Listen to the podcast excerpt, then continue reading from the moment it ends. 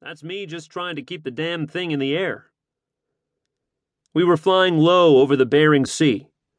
To the north, I could see maybe a quarter mile up a coastal plain veiled in clouds.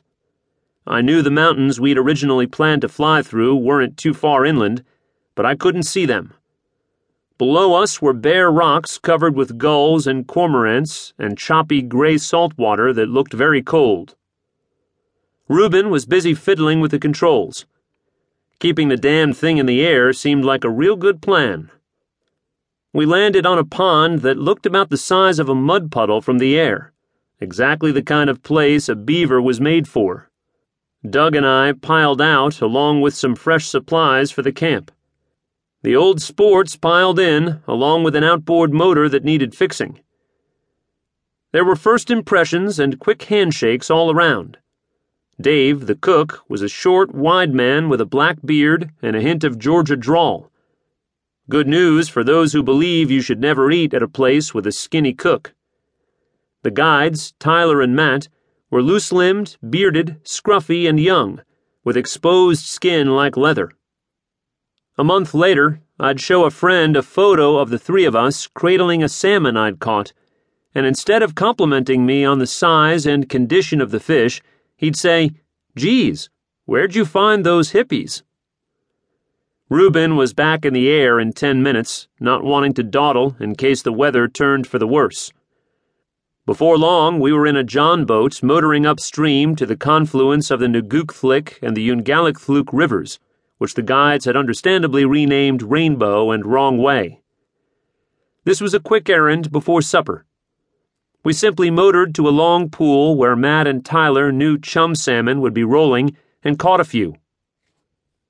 These were hard, muscular fish, but like all Pacific salmon, they were there to spawn once and then die, and as soon as they hit fresh water, they would begin to sour. They were silver when they had entered the river but even close enough to the sea that you could smell salt in the air, they were beginning to color up in dripping wax patterns of sickly greens and purples. Several years ago, there was a move afoot to change the name of this fish to calico salmon, because it was thought that would sound more appealing to tourists than chum or dog salmon, as they're sometimes called. It never caught on. As we neared camp on the way back, Matt's German shepherd, Kaiser, trotted down to the river and playfully hid behind the single tuft of tall grass on the bank, with his ears clearly showing. The joke here was that when he walked past, he didn't jump out at us, which is typical of this breed's dry sense of humor. You could say Kaiser was the camp's early bear warning system, and not be wrong, but most days he was just uncomplicated company. The camp was a collection of tents and tan colored weather ports Picture a cross between a wall tent and a Quonset hut.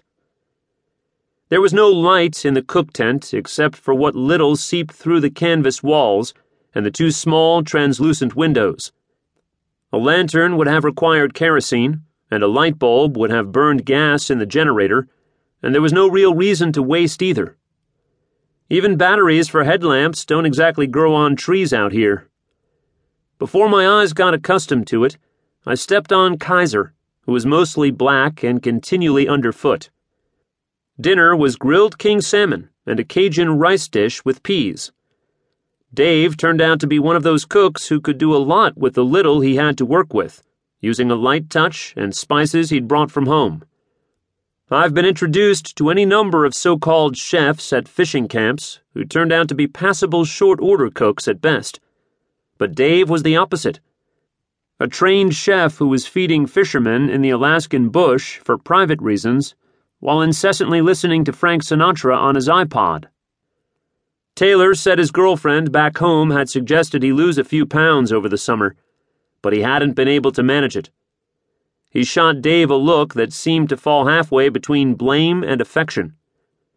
It didn't take a lot of imagination to see how things would go out here. These guys were in camp for months and the interminable Arctic summer daylight would make time stand still. Days would revolve around meals and the daily weather call from the lodge to see about flying conditions, a mundane shore on which lives could conceivably depend. Wind speed would be an educated